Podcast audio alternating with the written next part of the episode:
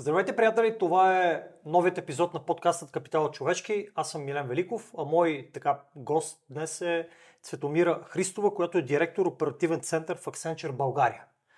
А, поканил съм нея с помощта на моя приятел Водо Борачев, защото исках да, да заснемем един епизод, свързан с а, средния менеджер, средния менеджмент в България – Искаме да разберем на какво са подложени тези хора, кой си грижи за тях, как те си грижат за тези под тях, за да можем наистина да знаем, че хората, които са между чукуване ковалнята, между служителите, между топ менеджмента в една компания, някой се грижи за тях и по някакъв начин ни влияе положително, доколкото може.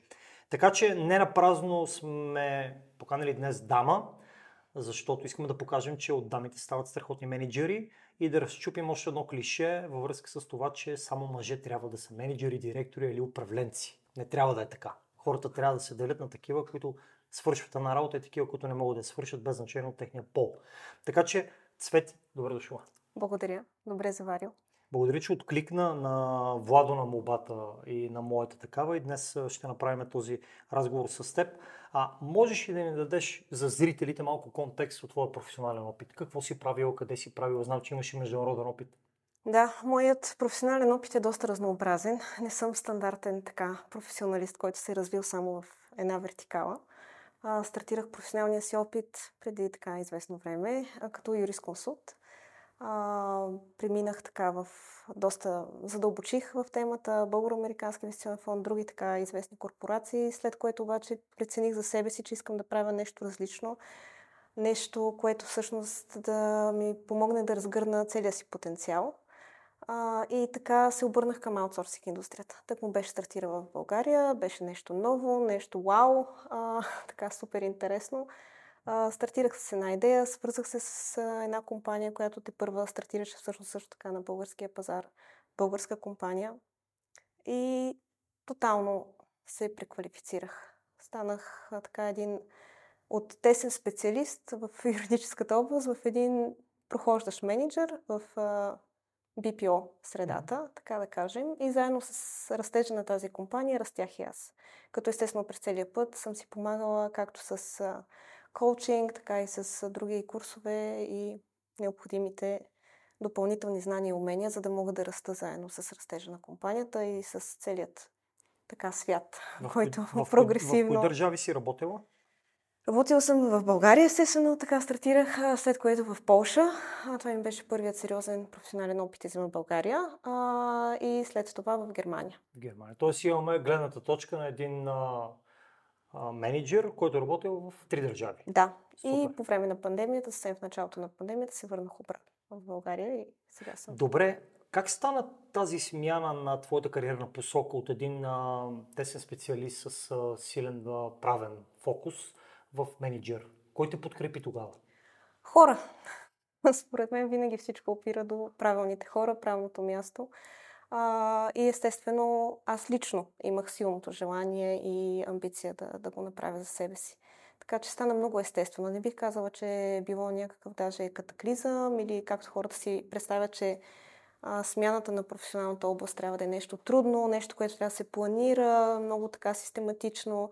А, стана съвсем естествено. А, започнах да, така, да взимам задачки, от чисто професионални, малко по-така широки. Почнах да подкрепям различни хора в а, проектите, които взимаме и така. Имаше ли спънки от факта, че си жена? Пречеше ли ти някой? Не, не бих казала, че има спънки. Има предразсъдъци. Има ли? Каква Но... посока за предразсъдъците? Ами те са и в двата пола, бих казала. Както имам предразсъдъци към мъжете, аз лично също се боря с моите предразсъдъци понякога, че мъжете са с високо его, че трябва да им се даде малко платформа нали, на, да на сцената, да, да се покажат. А, същите, нали, не същите, но подобни предразсъдъци са дати към жените. Че ние сме емоционални, това е нали, винаги топ а, предразсъдък. А, това е нещо, което всъщност доста пъти ме е така фрустрирало, бих казала. А, защото ако един мъж повиши тон, а, дори на работна среща и си позволи да така да отправя даже някой път нецензурни думи по време на работна среща, това е напълно окей. Okay, защото той просто идва от а, така позицията на властта от позицията на мъжа, на този, който ръководи екипа. Ако една жена обаче почне да повишава тон, нали, тя... Тя е емоционална. Тя е емоционална, то става даже смешно, защото и нашия тон е женски, ние по-скоро, нали, така, не, не звучим по същия начин, така да кажа. Така че има много, много предразсъдици в тази, тази сфера. Колко време ти беше необходимо да, да се чувстваш уверена в ролята си на менеджер? Винаги има един процент неувереност и това е според мен е здравословният процент, който ни кара да се развиваме и да учим допълнително и да търсим повече в себе си и в хората около нас. Със сигурност а, така ми е отнело поне няколко години. Не мога да дефинирам 6-7. Важно ми е да кажеш години, а не месеци, защото да. много хора имат очакванията, че от няколко месеца могат да станат добър менеджер на хора, да ги да. управляват и вярват в подобен тип твърдения. Новите поколения, според мен, вярват, че са родени с тези умения. Изначално. Изначално. И, а, но всяко, естествено, всеки човек е различен. И за всеки човек този период съм сигурна, че е различен. Къде е ролята на този над теб? В това да те направи добър менеджер или да ти даде примера да бъдеш добър менеджер? Ами ролята на този над мен е би била по-правилно някъде зад мен. Да ми бъде гръб, да ме подкрепя и да бъде там, когато аз не се чувствам уверена, имам нужда от съвет. Тоест, ако правилно разбирам, не да те води, а по-скоро да те управлява и да те подтиква По-скоро отзад. да ми помага, да, когато имам необходимост. Това също е интересно, защото много хора искат да бъдат водени. За един а, среден менеджмент, понеже сега нали си говорим за среден менеджмент, очакванията според мен към среден менеджмент са, че те могат да водят сами.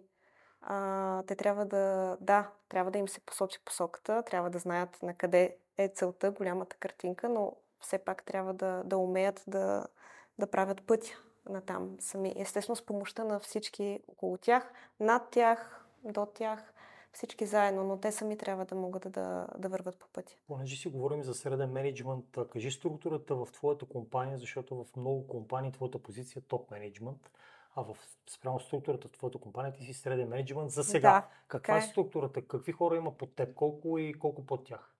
А, структурата на нашата компания е доста по-различна, тъй като самата компания е огромна. Ние в момента сме над 750 хиляди служители по целия свят. Така че в тази структура моята позиция наистина е среден менеджмент. Аз ръководя около 800 човека в България. А, това е оперативният център на Accenture.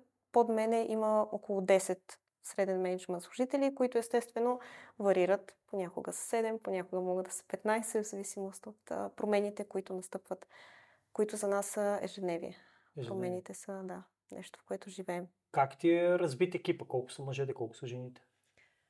Моят екип в България е доста, а, как да кажа, бих казала перфектно ситуиран, тъй като сме около 50 на 50, бих казала в момента. Но екипите, които съм ръководила в други държави, са били по друг начин. Например, в Германия а, съм имала само, само една жена от мен. А и си, въобще Повече беше... били мъже, така ли? Да, изцяло. В Германия беше изцяло и все още е в много от компаниите има доста сериозно така мъжко присъствие, особено от ниво среден менеджмент нагоре до ниво топ менеджмент. Със сигурност, просто чисто исторически там нещата дълго време са били управлявани. Много ми е интересно така наречените бели държави, а, как се случват нещата, какво е отношението към жените менеджери, към жените като цяло в професионален план.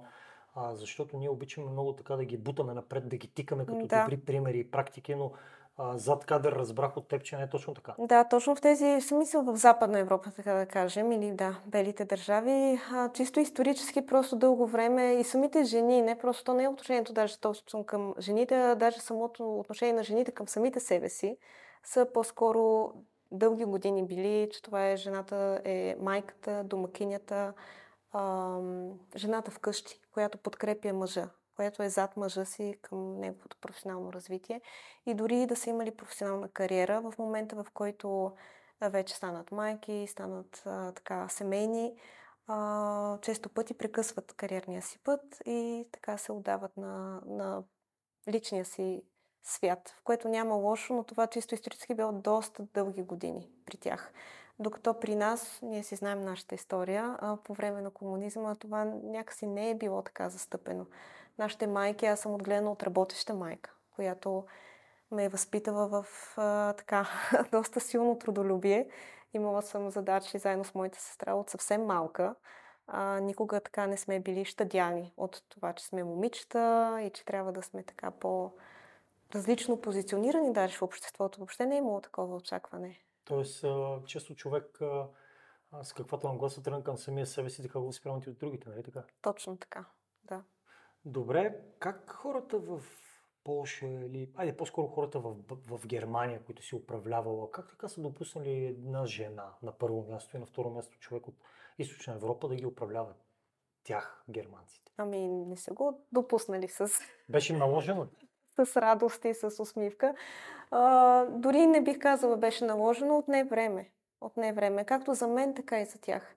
Всяко нещо изисква време. Аз по принцип не съм човек, който влиза и а, така прави огромни промени или създава. Аз първо искам да опозная средата, да разбера къде съм попаднала, а, да видя плюсовете и минусите на ситуацията, в която съм попаднала и съществувам. А, и дадох същото време и спокойствие на хората около мен. Да ме опознаят, да разберат така, че всичко е наред, а, че могат да ми се доверят. И с, а, с времето, колкото повече им помагах, колкото повече всъщност решавах трудните ситуации, то стана по естествен начин. Доверието и сега имам изключително добри приятели от, от това време и така съм много щастлива, че... Има ли разлика в нагласата към средния менеджмент в тези три държави?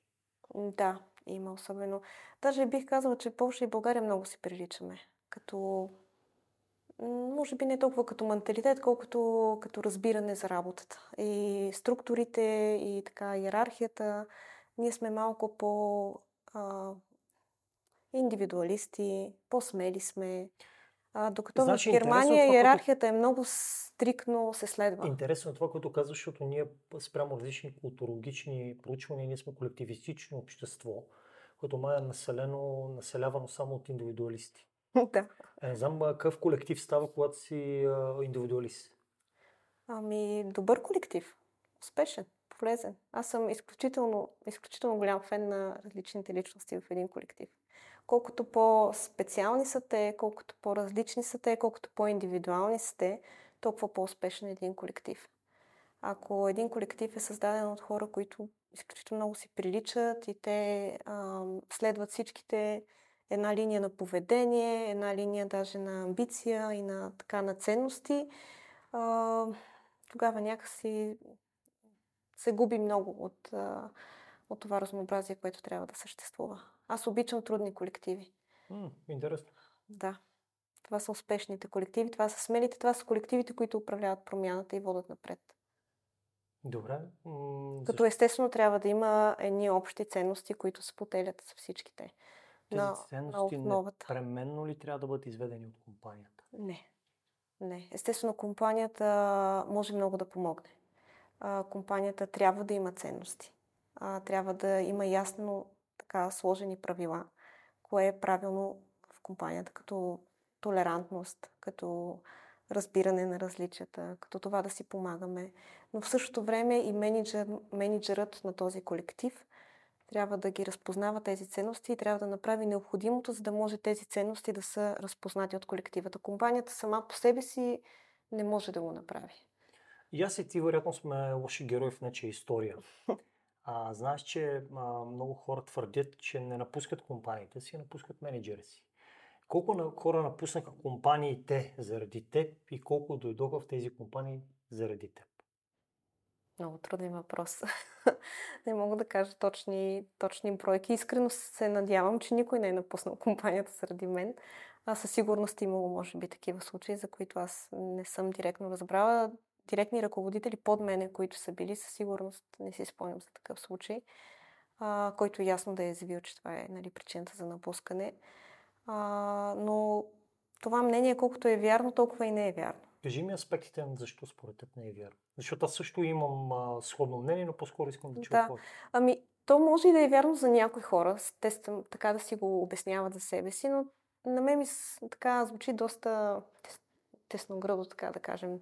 Ако наистина ти в една голяма компания, пък е средно голяма компания, единственият човек, който има значение за тебе, е твоят ръководител, а, някак си, може би, твоят мироглед е малко стеснен.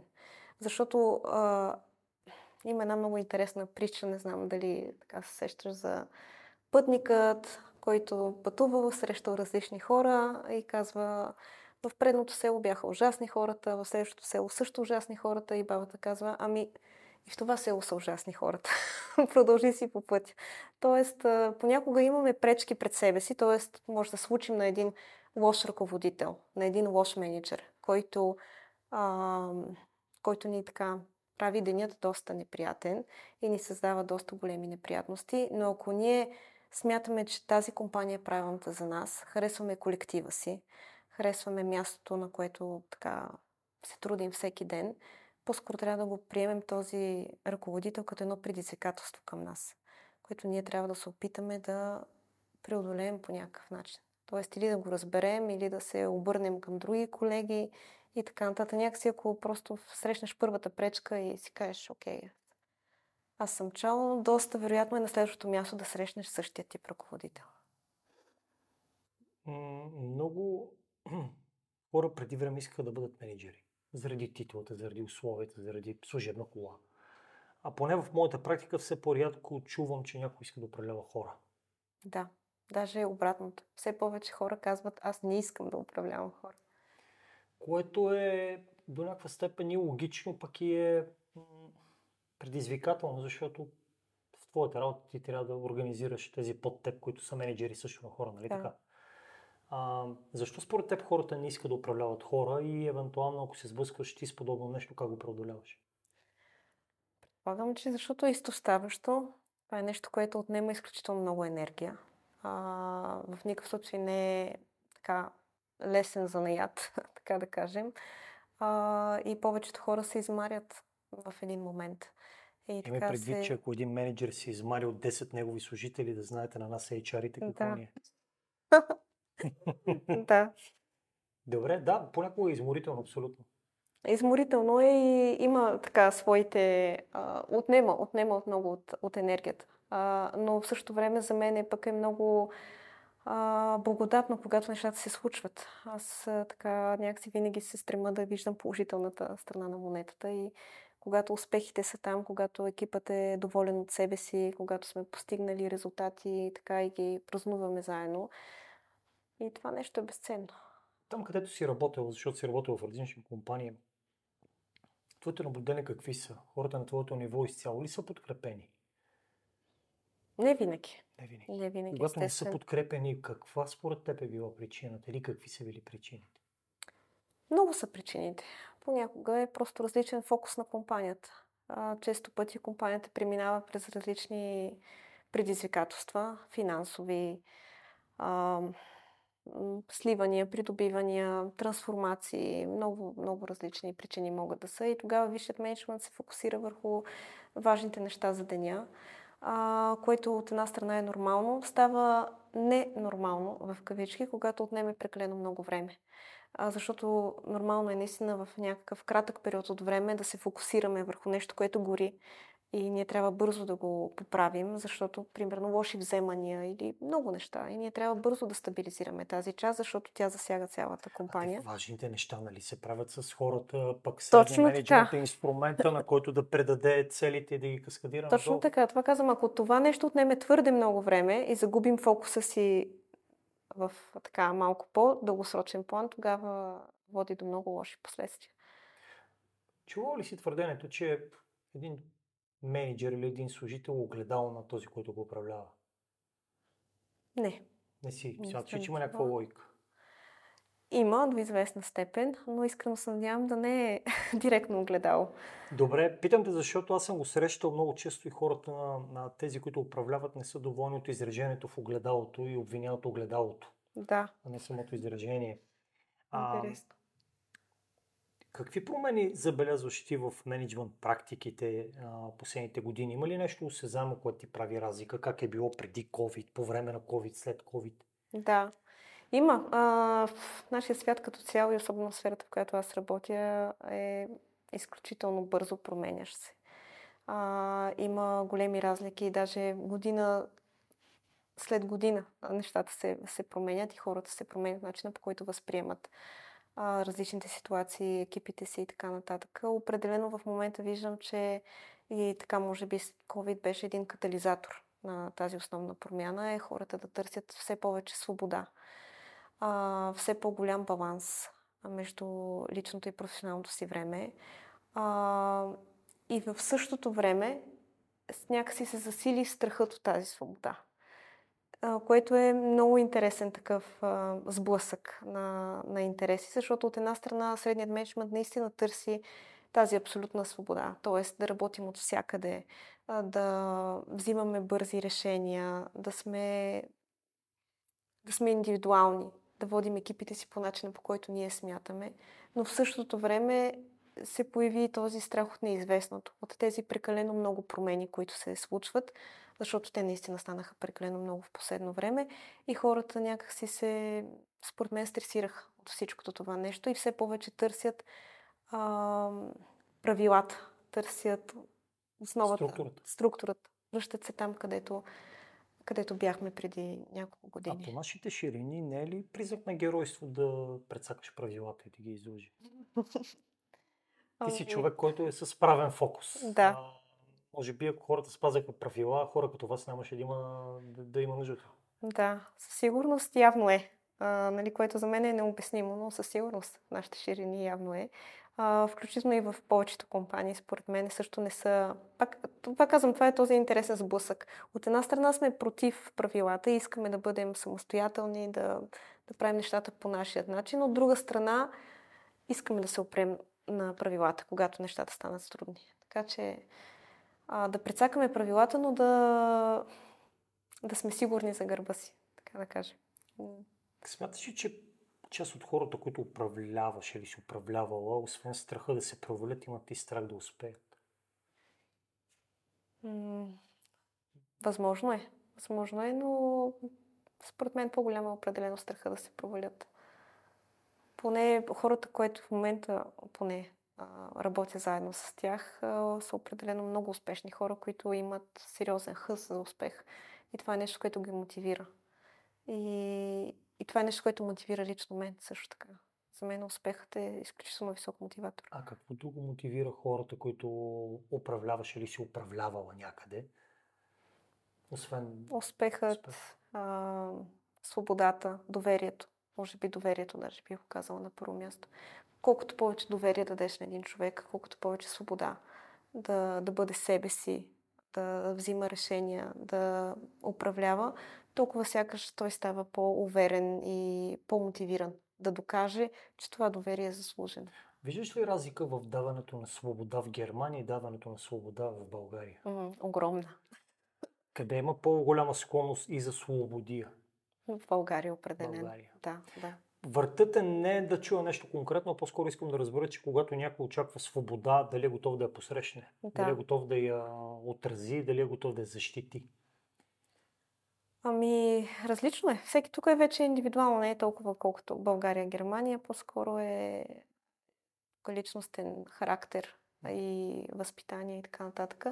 Но разликите, това, което казах и в началото, в Германия всичко е така доста добре структурирано добре има и своите плюсове и своите минуси. И когато даваш свобода, тя трябва да е с ясно зададени параметри. Докъде е? Докъде е и всъщност а, какво санкции? означава точно това. Нали? А, даже по-скоро се притесняват хората. Когато не можеш да делегираш на 100% а, някаква отговорност, ако я делегираш на 100%, то пак трябва да я дефинираш. Какви са ти очакванията, какви са сроковете? Какъв е обем от санкции, с които ти си разполагала а, като представител на средния менеджмент и доколко често си ги използвала? Санкциите винаги са такива, каквито позволява закона да бъдат. Те стъпваме на кодекс на труда ли? Задължително винаги. Винаги, да. Естествено има и такива санкции, които не са директни. А, например, един човек да му бъдат отнети отговорности да бъде променен проекта, по който работи, и клиентите, с които работят, т.е. Нали, малко по, с по-ниска важност за компанията и за, и за него самият. И тогава, нали, естествено, самият човек би следвало да вземе своите полки и следващия път да, да подходи по друг път. Но това не винаги се получава, естествено. Добре, какъв обем от обучение или какъв тип компетенции трябва да притежава един новосформиран менеджер от средно ниво? Доста има ли, много. Има ли някои неща, които трябва да са мас на чист български? Да, на първо място трябва да разбира какво работи екипът му.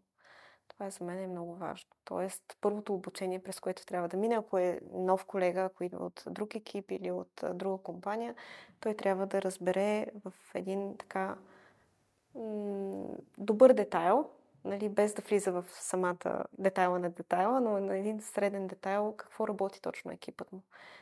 Какво правят те всеки ден, какви са техните трудности, какви са предизвикателствата им и така нататък. След това той трябва да умее да работи с хора, естествено. Да ръководи, да управлява и да, да ръководи трудните моменти на екипа си. Това ли прави добър менеджер, един просто менеджер, да, да управлява през кофти моменти? Не, не само това. Трябва да може да се доверява на екипа си, трябва да може да защитава екипа си, трябва да може да, да се бори за екипа си също така, когато е необходимо пред висшия менеджмент, пред клиента. Те са различни ситуациите. А, много са нещата и тук зависи вече и от... А, тук е, а, много е важна функцията на неговият ръководител. Всъщност, когато градиш един менеджер, трябва наистина нещата да са много внимателни и да е стъпка по стъпка. Не можеш просто да пуснеш един човек да плува на дълбокото и да кажеш, а, той не може да преплува ламаж. Знаеш ли в колко компании това се случва? Да, затова и повдигаме тази тема да. за средното ниво менеджери, защото те са а, куриерите на решение на целите и на онези важни неща, които някой някъде взима в една стаечка и казва, считано днес искаме това да променим или това да, да. наложим и а, другите очакваме да го транслирате на чист български долу до ваши служители. Да, дори не винаги се, се казва по този начин. Ако се каже по този начин, пак би било горе-долу ясно. Нали, често пъти просто се... Комуникира се. Да, просто тръгва някаква промяна, то се случва и всъщност средния менеджмент трябва сам да се ориентира. Какво точно се е случило, кога се е случило, от мен ли се очаква да го комуникирам. Нали, има много такива а когато липсва комуникация в този, в този план, от какво смяташ, че е породена тя? Защото това не издава добър професионализъм. Винаги отгоре надолу тръгват нещата. Така че някой горе по веригата не си е свършил работата. Неглижирал е нещо, пренебрегнал е ситуацията. Има някаква... Тези отгоре, нали, те са били средно ниво менеджери някога. Освен ако не са се родили директори. Може и да са се родили. Нали? не винаги са минали по стълбицата, първото което е. И пак казвам, всеки в различните моменти а, хората се фокусират върху различни неща.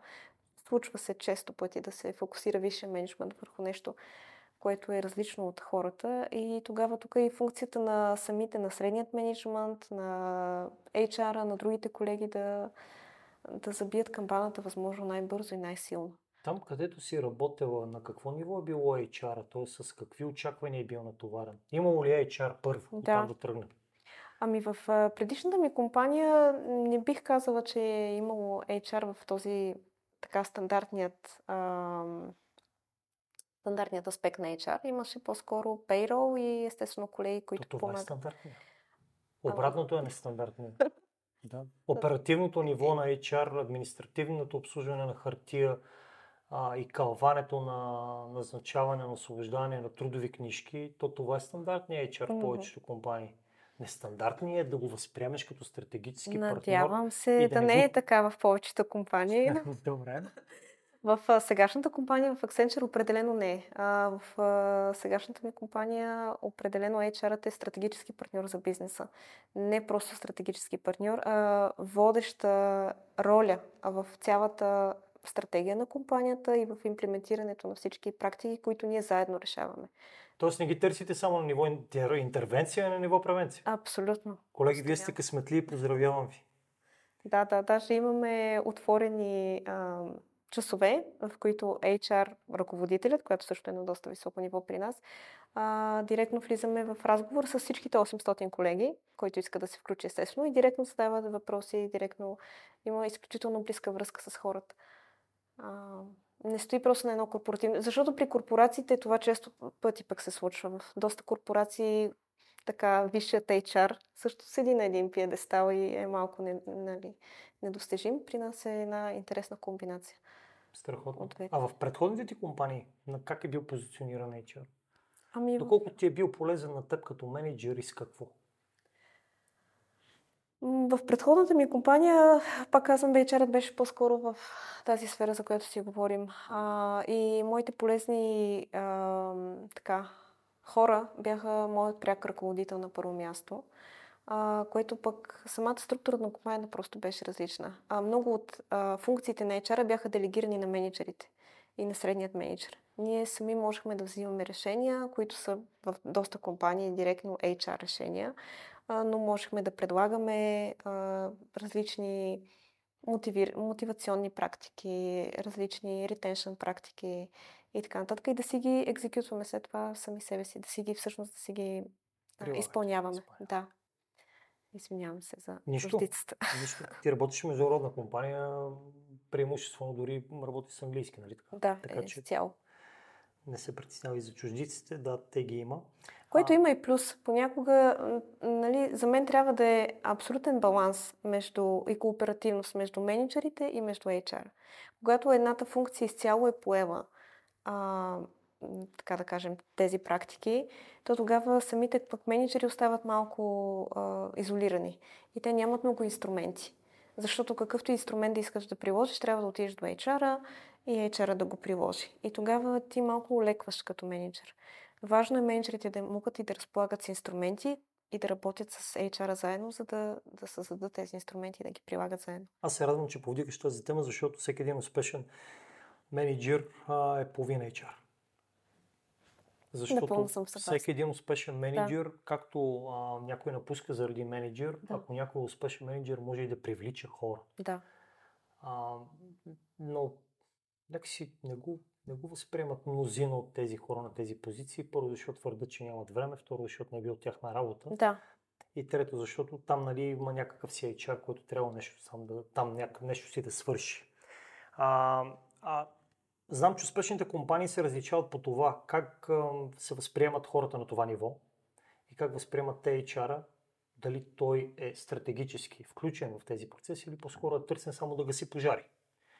Защото много често някой някъде си взима едни решения и идва при теб по-скоро да му изпълниш решението, да. ама то малко не е по кодекс на труда, малко ще ни удари по работодателската марка.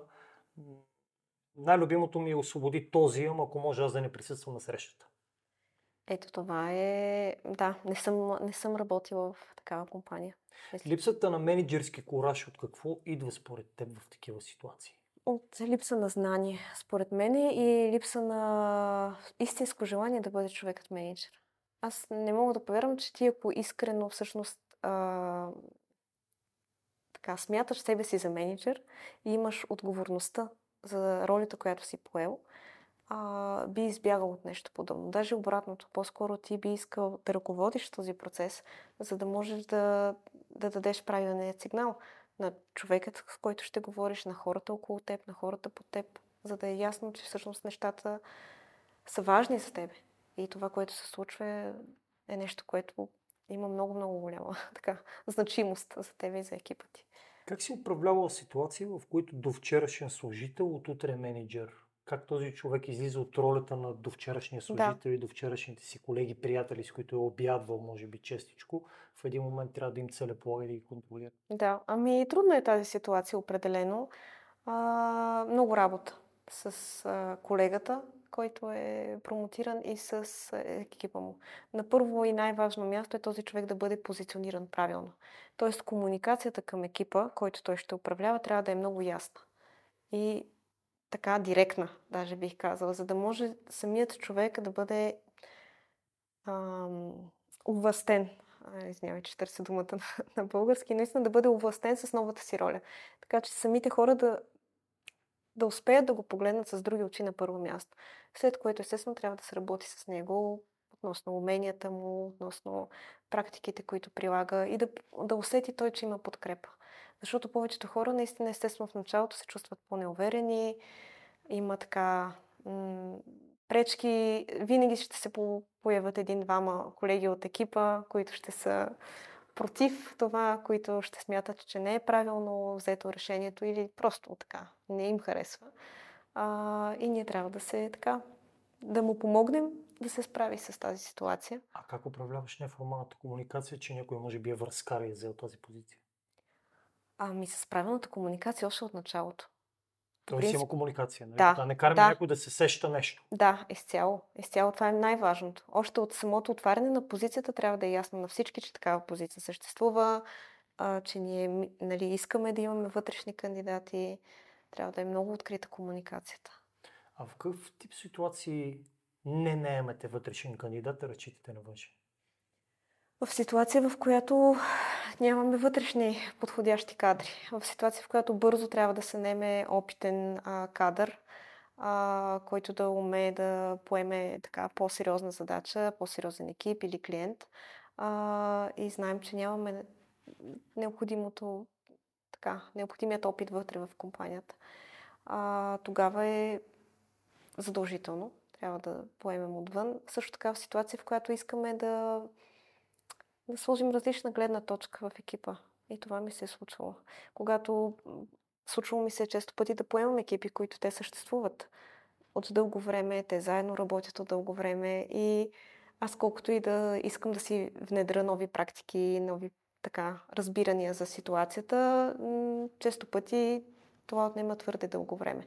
Когато искаме да съкратим това време и да така да разнообразим екипа, а тогава също е полезно да се вземе външен човек. Кои според тебе са най-добрите менеджерски практики при разтопяване на ледовете с подобен тип екип или с визуализирането на един да. техен пряк ръководител? На първо място спотяването на екипа. Трябва да се създаде доверието. Да. Трябва ли заждено ядене и пиене да има? Трябва. Добре. Трябва. В България определено трябва. А, просто няма как. Ние трябва да се видим в неформална обстановка, трябва да се опознаем като хора, защото това е част от създаването на доверието.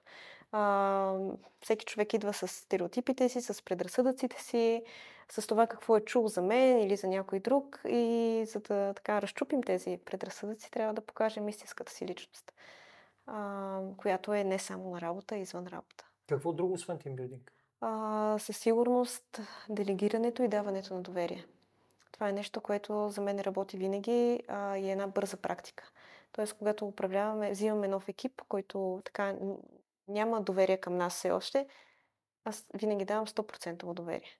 По този начин показвам, че аз вярвам, аз се доверявам и определено в над 80% от случаите връщат същото. Останалите 20% защо не го връщат? Нещо не им е ясно, или нали, по-скоро тези 20% винаги ги има? Винаги ги има, според мене. Не мога да кажа защо. Различни са причините. Често пъти са м- просто исторически, не са свързани с промяната, която сега се случва.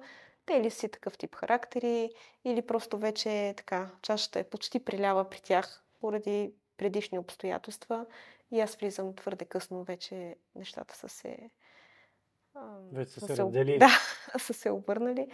Но при всички положения трябва да, да се стремим, естествено, във всеки един човек да, да, се, да го стараем да го запазим и да намерим положителните черти. Какво правиш, когато разбереш, че си достигнала бързо лимитите на даден човек? Защото всеки един от нас има определени професионални лимити. Да. Какво се случва тогава? Стараем се да, аз лично се старая да работя с човека по възможно най-правилният начин и най-ефективният начин за него самият. Тоест това, че някой е стигнал лимитите си, няма нищо лошо в това нещо. Просто е добър професионалист в определена област, в определена сфера и това има своите така доста големи плюсове. Просто аз за себе си знам, че сме стигнали там някъде и за сега ще сме до там. Но това не означава, че след няколко години той а няма да реши, че всъщност иска да се развива, няма да поеме нови отговорности или няма да сам себе си всъщност да, да поиска да развива. То е на първо място. Понеже каза развитието няколко пъти до сега, преди около 6 години направиха едно голямо проучване, измериха ни 16 професионални ценности. Около 2600 човека участваха. Wow. На първо място развитието е ключова основна професионална ценност. Обаче, моята практика е показала, че хората искат да се развиват, но често някой друг да го направи вместо тях Често ако може да е без, без пари, често ако може да е бързичко и често ако може след развитието нещо грандиозно да се случи и то да има паричен измерител. Кажи ми темата за развитието. Какво за теб е развитието и какво не е развитието? И съответно как хората на база твоя менеджерски опит възприемат собственото си развитие? Моето лично мнение на първо място за себе си, развитието е личностното развитие на първо място. Изключително важно е, когато говорим за развитие, първо да помислим за себе си. Аз къде съм, аз какво знам, аз какво мога и какво още искам да знам, да мога и да се променя. Изключително много, даже това ми е една такава реплика, която а, ме...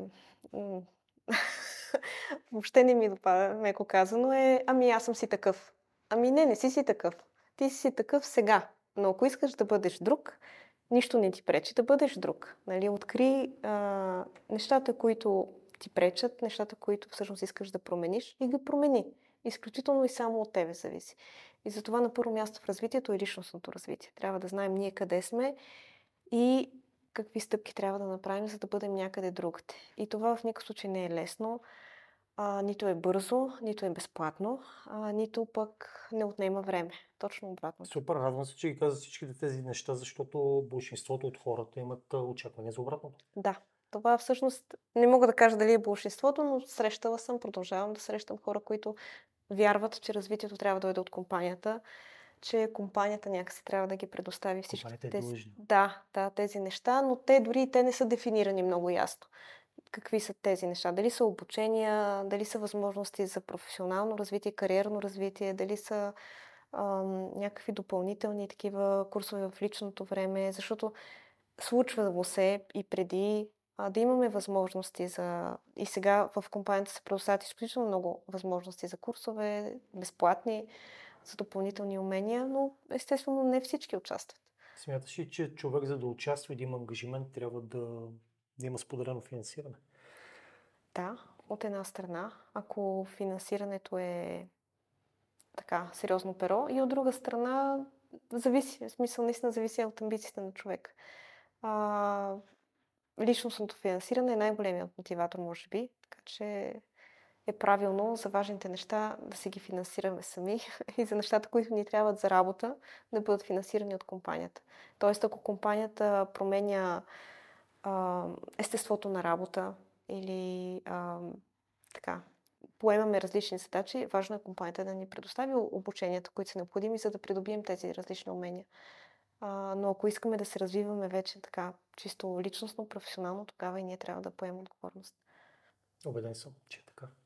Добре, за твоето собствено развитие, как ги виждаш нещата следващите? Любимият ми HR-ски въпрос. Как се вижда Цвети след 5 години?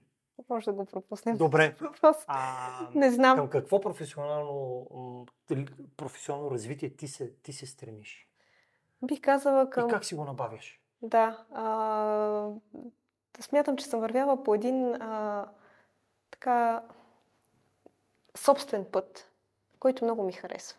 И изключително много си харесвам работата, изключително много харесвам това, което съм постигнала до момента. И бих искала да продължа по този път и в следващите 5, 10 и 15 години. Това не означава, че може да е в същата сфера или в, а, така, в това русло, в което съм в момента. По-скоро личностното ми развитие да продължи с темпа, който е бил до сега. Ако това се случва, то със сигурност успехът а, ще бъде и той там, някъде. Така нареченото професионално професионално щастие, субективното благополучие на да. всеки един от нас, кои са компонентите на твоето професионално щастие? От какво се чувстваш щастлива ти като средно ниво менеджер? Да, ами от успехите, винаги, малките и големите, а, на първо място и от екипа около мен. Хората. За мен хората са много важни. Хората ми дават енергия, както взимат, така и дават. А, и от всеки един успех, който постигаме заедно. А, също така от а, самата атмосфера на работа. Имам изключително щастие да работя в една много толерантна среда. Среда, която всяко различие е подкрепено а, и всъщност ние работим много в тази насока. И това ме кара да се чувствам спокойна и себе си на място, на което съм. Тоест, като казваш атмосфера, не визираме непременно физическата атмосфера на офиса. Да, определено. Добре, добре. Я ми кажи, ти като си на такова високо ниво менеджер и имаш немалко хора под теб, как тези хора се управляват, когато не работите на едно и също място? Кои са предизвикателствата? Много са предизвикателствата. При нас наистина има много екипи, които те просто наистина никога не се виждат, тъй като вече не имаме хора в цяла България. А не имаме в пет основни града, във Варна, Бургас, Пловдив, Русе и София, като само в София и Пловдив имаме физически офиси. Тоест хората, които са нети по другите градове, те на практика идват до София или за парти, а, или така да се видят с екипа си, но това са няколко пъти в годината. А, така че изключително много важно е директният достъп до екипите. А, имаме си специални менеджмент практики. Стартираме деня винаги с а, общ екипен разговор. По Zoom? Друга Teams? платформа, да, в Teams.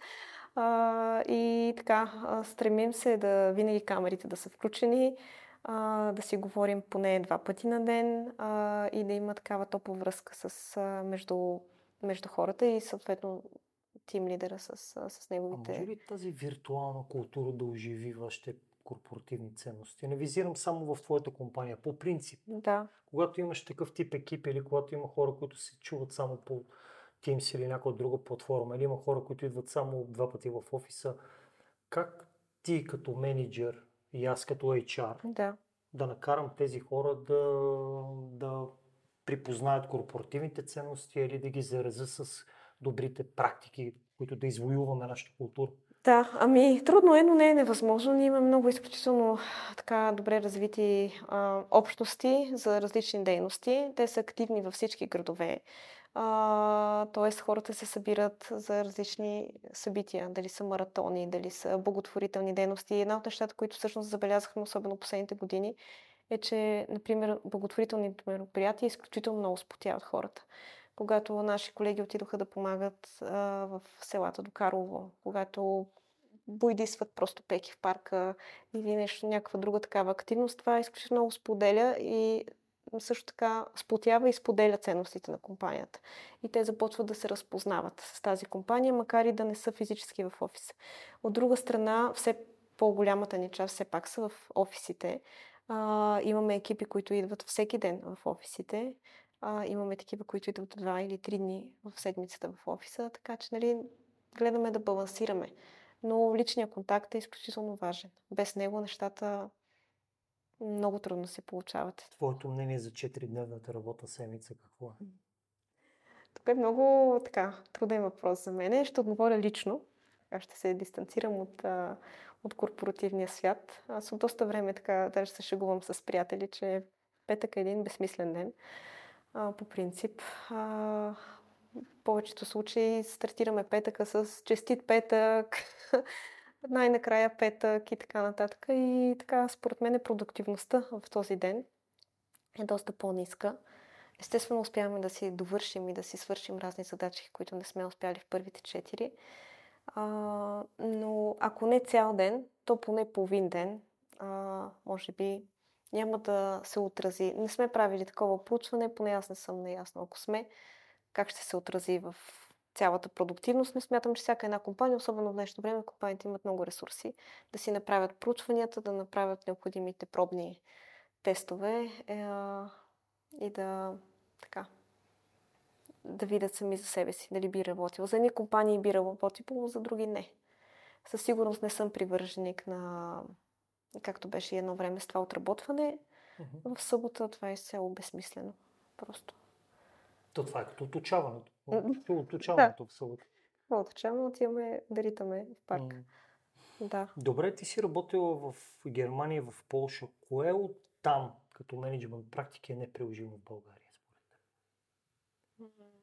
Кои от нещата, които си се сблъскала там, видяла си ги, че работят, според теб са неприложими в България? Може би от Германия само бих взела нещо и това е ам, очакването така, в Германия, понеже нещата са доста ясно дефинирани и всеки човек има ясни отговорности и така ясни задачки за деня.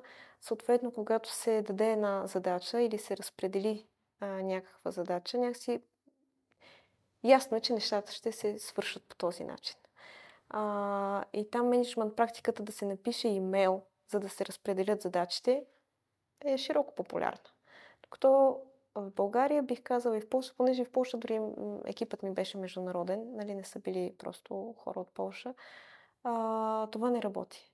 Не можеш просто да напишеш един имейл и да разпределиш задачите и продължавам си нататък. Нали? Трябва да имаш екипна среща, трябва да разпределиш задачите, трябва да чуеш за и против тези задачи, така да убедиш а, хората, които трябва да ги свършат, да, да се стиснете ръцете за сроковете а, и да продължите напред. А, просто ако управляваш само по имейл, твърде бързо ще се щупят нещата. Имало ли в някои от трите държави, в които да си имала преки или така не особено посредствени впечатления за разликата в заплащането между мъже и жени? А, със сигурност има навсякъде и в трите държави. А, това е нещо, което ние сме го видяли и с проучванията, които сме направили като компания. А, и съществува и в трите държави. Естествено с различни проценти по различните нива, а, но е факт. И ако го премълчаваме и не си говорим за това нещо, просто се вършим в очите. Знаеш, аз няколко път съм задал този въпрос. Преводавам мнозинството, че поне в България подобен тип а, а, разлики в заплащането няма, като включително Стела Юзари от Мърсър. Имахме епизод в третия сезон, в който си говорихме за заплатите и тя самата каза, че не долавят или не измерва подобен тип нещо. Да. Не казвам, че го няма. Да. да. Не казвам, че го няма. По-скоро приоритетно има ли го, няма ли го, защото а, аз лично няколко са нещата, които се измарям ежедневно да седа в LinkedIn. Да. А, има ли разлика между мъже и жени? Има ли разлика в плащането им? Има ли разлика между менеджер и лидер? А, някакви такива банализми, да. които затова по едното те питам а, за твоето Така, според мен е а, моето лично мнение, и то всъщност не ми е лично, аз съм го видяла от практиката в последните години, навсякъде където съм била, е, че има определено. Има. Като причините, а защо го има, а, са свързани с двата пола. Нали, тук трябва да е ясно, че не Тоест, се обвинява. някъде мъжете са дискриминирани, ако правилно разбирам не, не? по-скоро самите жени не умеят а, да поискат по-високо възнаграждение. Сега, в сегашната ми компания, това е хубавото, че ние имаме рейнджове по нива и абсолютно няма значение всъщност дали си мъж или жена. Даже няма толкова значение какво ще поискаш. Дори този въпрос някакси не следи на интервюто. Да, да, те нивата може да са от 1000 до 3000 лева и някой на мъж да даде Ами не са такива. Не са, не са такива. Не, не, въобще не са. Даже м- тази тема с заплатата не е важна тема по време на интервюто, защото просто те са предефинирани нещата, като ние всяка година по два пъти в годината правим проучване, къде сме спрямо пазара, спрямо нашите конкуренти и така нататък. Но, а, оставяйки тази тема на страна, правейки интервюта и ако въобще всеки, който прави интервюта, съм сигурна в това, зададе въпроса какви са ви очакванията, чисто статистически може да види, че жените имат по-низки очаквания от мъжете. Естествено, на един работодател, ако аз ти поискам по-малко пари, ти ще ми кажеш, не, аз ще ти дам повече, защото нали, говоря стандартния работодател. Не е такава да. компания, която има ясно определени правила и така нататък. Естествено, ще дадем толкова, колкото кандидата поиска. И това просто се е натрупало с годините и е нещо, което е нормално.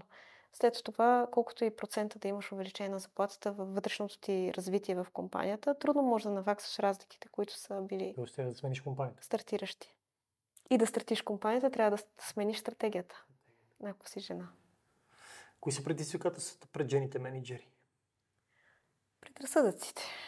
Първо, на първо място, да. А, жените менеджери, според мен, и също така баланс между личния и професионалния живот. Да, защото много от дамите са и майки. Абсолютно. И а, това всъщност няма как да бъде по-различно. А, и за мен е така, жените трябва да направят доста повече неща, за да им се случи и професионалното, и личното, и Съгласен. доста компромиси. Съгласен съм. Просто много е трудно без компромиси. И се жертват неща, които така, не би си помислила по принцип на че ще ги жертва, но те в живота така се получават нещата, че правиш избори. А, в коя друга държава би работил?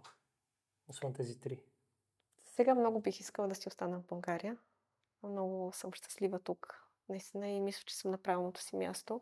В която и държава да е, човек е чужденец, освен в собствената си държава. Но естествено, чисто за професионален опит, аз съм голям пътешественик, така че навсякъде бих отишла. Казваш, че би останала тук, обаче пък много хора последните 10 години ги няма от България. Да, някои поради високата смъртност са си заминали, но а, много хора не са в България поради една или друга причина.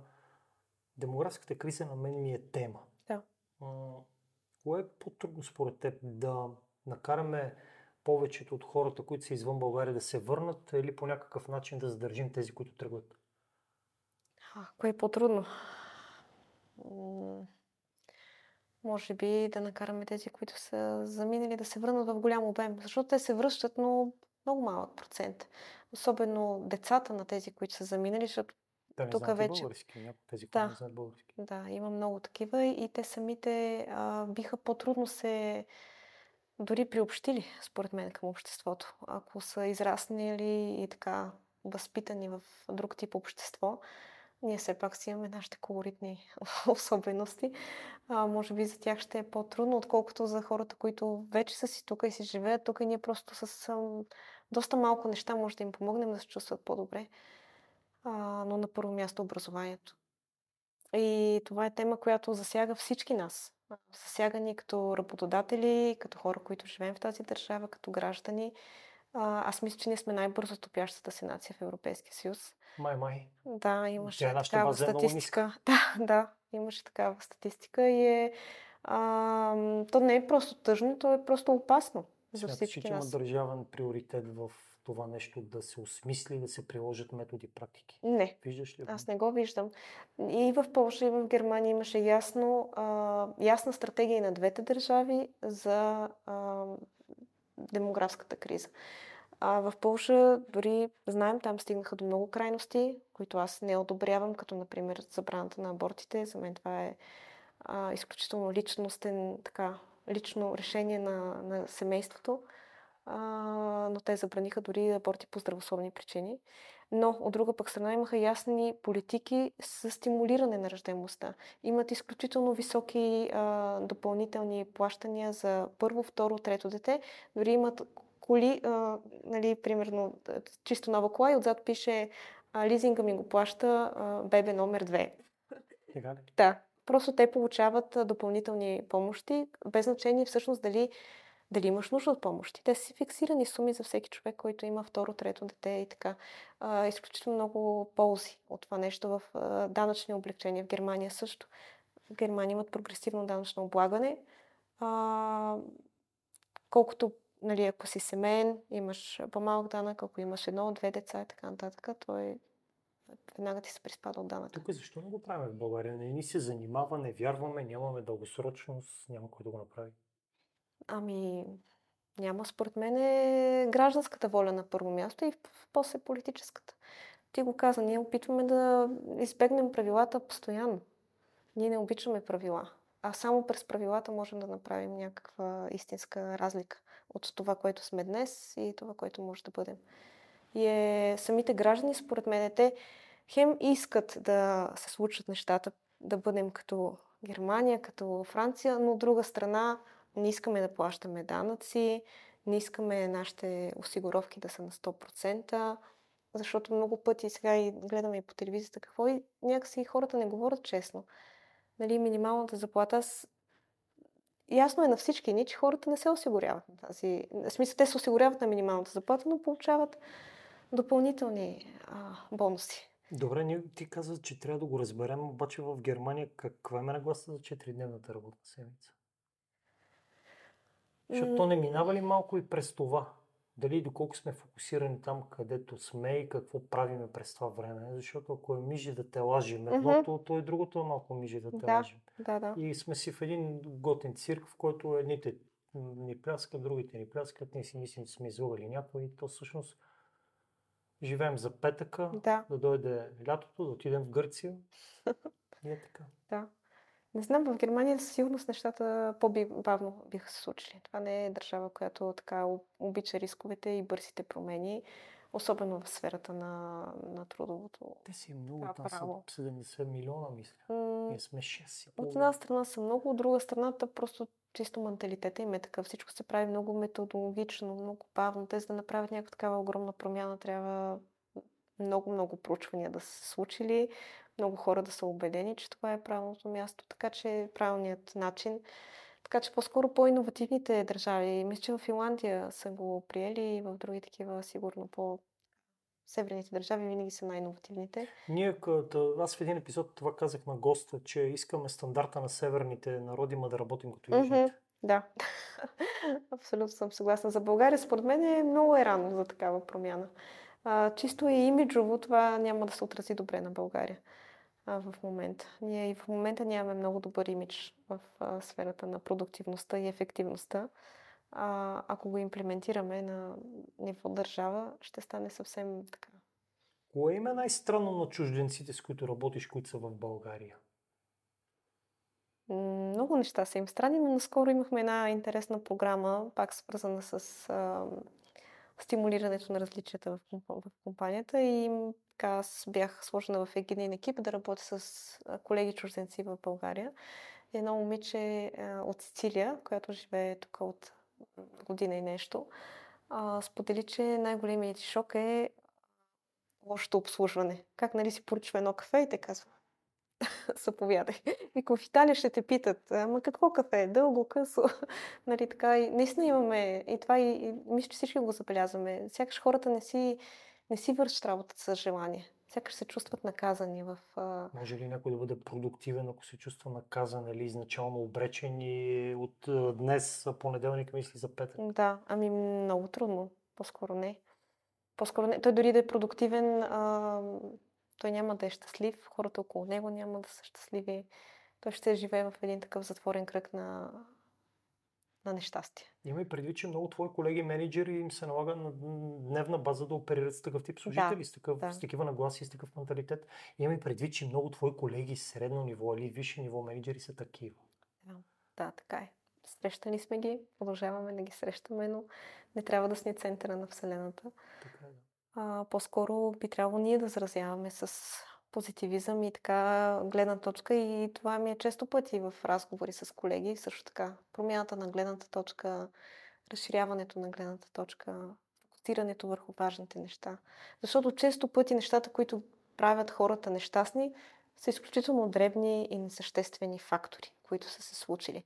Но те им просто вниманието е изключително голямо, полагат се много енергия и емоции да се коментира нещо, което е много дребно. А, и някакси хората обичат да се оплакват и да се фокусират върху незгодите. Менталитет? Мхм, може би. Може би, не знам. Това е нещо, което и мен ме натоварва. И Цял... въпреки това искаш да останеш в България? Абсолютно. Кое те задържа в България? А, семейството. семейството. На първо място и, и всичко всъщност. И енергията на хората, на държавата. Самото битуване, така да кажем. Просто, пак казвам, винаги си чужденец в друга държава. Колкото и добре да се чувстваш, колкото и приятели да имаш, колкото и да си професионално успешен, а, някак си не си си на мястото. Енергията на земята те придърпа винаги. Пропуснах ли нещо да питам, пък ти да искаш да кажеш? Да споделиш някаква тема, нещо, което искаш да изкараме като послание, като друг да. на разговора? Не, че си пропуснал, но може би, понеже е важна за мен е темата за разнообразието. Дайвърситито. Дайвърситито, да, на чист български. Някакъв... Я чакай да те питам за темата за разнообразието. Във вашия HR отдел колко са мъжете, колко са жените? м доста добър въпрос. м Един мъж. м на колко жени? А, Ало, извинявай, два мъже. Добре. Съжалявам. А, на... Не съм много сигурна, но поне Пет, може би, са жени. Добре, вие пак сте добре. 5 на 2 да. сте добре, не да. сте 20 на 2. Защото виждам в LinkedIn щастливи наши а, така, колеги и колежки от други компании с по-големи да. HR отдели, които ти говорят за разнообразие, пък на снимката а, трябва доста силно да се вгледаш кой е мъжа и да го откриеш. А, така че продължи да, разнообразието. Да, да. Много, много, със сигурност всяка професия има своите така мъжете са по-силни в една професия, жените са по-силни в друга. Сигурно в HR не знам защо се е получило така. Е интересно. А, въпреки, че аз познавам доста добри и силни HR от мъжки пол. Всякато да се замисли, даже първите имена, които ми а, излизат, а, са по-скоро мъже. Но освен мъжете и жените, разнообразието за мен е важно и в повече и в по-широки аспект. За хората в неравностойно положение, за хората с специални нужди. И това е нещо, което в България е изключително, изключително неглижирано. И нещо, което ние всички трябва да работим да се промени веднага. Защото това са хора, които са на труда, на, на пазара на труда. А, и те просто не могат да бъдат осъществени, защото компаниите, а, нали, то, те са много пречките. И компаниите самите естествено се страхуват, защото имаме телкове, имаме трудности Знаеш ли, административни. При някой мислиш как ще го освободиш без преди да си го назначил. Това е mm-hmm. малко паразитно мислене. Лошо е, това много е, Аз да. имам два епизода с хора, за които сме говорили за тази тема, като па, един от епизодите беше преди а, два. М, два епизода, три. Десислав Ценов от Враца, едно незрящо момче, което Да. работи на две работи, при 100% телка. Браво. В края на втория сезон имах а, друг, а, друг епизод с а, Диляна от Bulkmark. Bulkmart, мисля, че се казваше компанията им с... А, а, и Йоана от Джамба. Да, ние работим с Джамп. Да, с Да. тях си говорихме. Ами тя инфраструктурата не е пригодена за подобен тип Да. хора. Тоест, то обществото не ги вижда и казваш, ми аз не го виждам, той не съществува. Да, да, той е затворник вкъщи. Точно Защото никой не му е дал шанса. Никой... Много от тези хора, с които съм си говорил, те не искат нито някой да ги съжалява, нито някой нещо по-различно да им дава. Но трудно достигат до отворено мислене и отворено съзнание, някой да им протегне ръка и да им даде шанс. Когато постоянно казваш, че има глад за кадри. Точно така, точно така. При нас а, м, инфраструктурата съществува. Имаме колеги с а, различни а, нива на инвалидност. А, естествено, при някой малко по-трудно да стартират професионалния си път, но нещата са възможни. Според мен, колкото повече се говори открито на тази тема, ама така истински, честно, а, толкова по нещата могат да се променят. Защото те просто не се променят. Те просто никой не иска да говори по тази тема. Знаеш ли, то, то се променя със съзнанието на работодатели, менеджери и HR. Да, и на законодателство. Ами да, Според вероятно на мен. законодателството, Да. доколкото разбирам, то се променя доста трудно, поради факта, че за една електронна трудова книжка идеи, приложения и дискусии се движат 10 години. Да. А, така че аз поздравявам твоята компания за, за тази нагласа и за желанието и възможността да направят а, така среда, в която тези хора да се чувстват добре прияти, пълноценни и да докажат, че могат първо на себе си, след това на останалите, защото знам, че много тези хора са доста по-лоялни от останалите. Това е така. Но не е достатъчно това, което Не. се случва и трябва да се случват много, много по... И работодателите бъдат а, насърчени това да се случва. И това са пак свързано е просто бизнеса и държавата трябва да работят заедно. Неравенствата в България са огромен проблем и те ги има още на ниво детска градина, Да. училище, университет, работа. Ние живеем, по мое мнение, не искам да абсолютизирам и генерализирам, но ние живеем в една държава, в която социалните неравенства са норма, а не изключение. И една от идеите и моите цели на този подкаст, без някой да ме кара, да ме бута или да ме насочва в тази тема, е да се говори за тези неща. Но това, че ние ще го говорим, ще го кажем, някой след два дни няма и да го, да го е запомнил, ако не го е приложил. Да. А и през призмата на нашата малка трибунка, а, ние сме хора, които, да, можем да споделим какво сме направили, без а, по някакъв начин да учим останалите как те да го направят. Да, надявам се, че с новите поколения нещата ще се променят и хората ще бъдат по-толерантни и по-помагащи се. Когато си говорим за професионални ценности, една от ценностите беше толерантност и тя беше на 10-то място. От общо 16 ценности и... Твърде назад. И да ти кажа, родените след 95-та година не са особено малко по-различни от извадката. А, тази Това е година интересно. планувам отново да пусна едно Това е доста интересно. по-комплексно изследване. Аз Така че мисля, ще че го по-младите са по-толерантни, поне така ми прави Виж, ние, сте, ние сме гостоприемни, не сме толерантни. Да. Защото ние умираме някой да го почерпим, да го вкараме вкъщи, да го нагостим. След това ще чуем как го изгоним. А, много са интересни тези неща и Марко Семов и Иван Каджийски доста отдавна са ги изследвали и са ги описали. А да, те не ги пише в Harvard Business Review, Да. а и много от нещата там са трудно приложими тук по нашите ширини. да. А, добре, какво друго освен неравенствата? Искаш друго да допълним или да засегнем? Те са, т.е. просто всичко това е свързано с толерантността и с разбирането, така, че трябва да си помагаме и трябва да сме много, много по-широко скроени от това, което сме към днешна дата. И всеки един човек за себе си лично трябва да се замисли аз имам ли предразсъдъци към света около мене и към хората около мене или нямам. Да бъде честен и да отговори на тези въпроси. И тогава, според мен, наистина може да направим така стъпка напред към едно по-добро себе. Знаеш ли, когато си пуснеш новините вечер и когато първите 8 а, новини водещи са за скандал в парламента, за нарязано момиче, за убито момче, за поредната катастрофа, в която някой си ще излезе с условна присъда. Да. И малко чувството ти за справедливост, особено и ти с човек с правен бекграунд, разбираш, че не, не, не отива по-нагоре. Напротив. Не, не, не Което пък подсилва нихилизъм, да. апатия и липса на действие. Така е. За мен е един от големите така, а, въпроси, които аз не мога да си отговоря, защо ние нямаме гражданско общество, с която и друга Няма държава да се да Нямаме сравним. стратегически сме... общи цели. Кое ни е стратегическото и общото? Имаш палатки през, пред паметника на съветската армия, нямаш палатки пред нито една болница.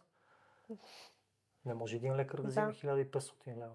Не може. Малко не е честно и не е справедливо. Не може, но самото общество някакси не иска да поема отговорност. Да. Когато не мислиш, че нещо зависи от теб, ти не ходиш да гласуваш. Uh-huh. Да, ти не е можеш е и да поемаш отговорност. Ти не да. вярваш, че нещо зависи от теб. Ти нямаш връзки, нямаш късмет. Външния локус на контрол. Психологията.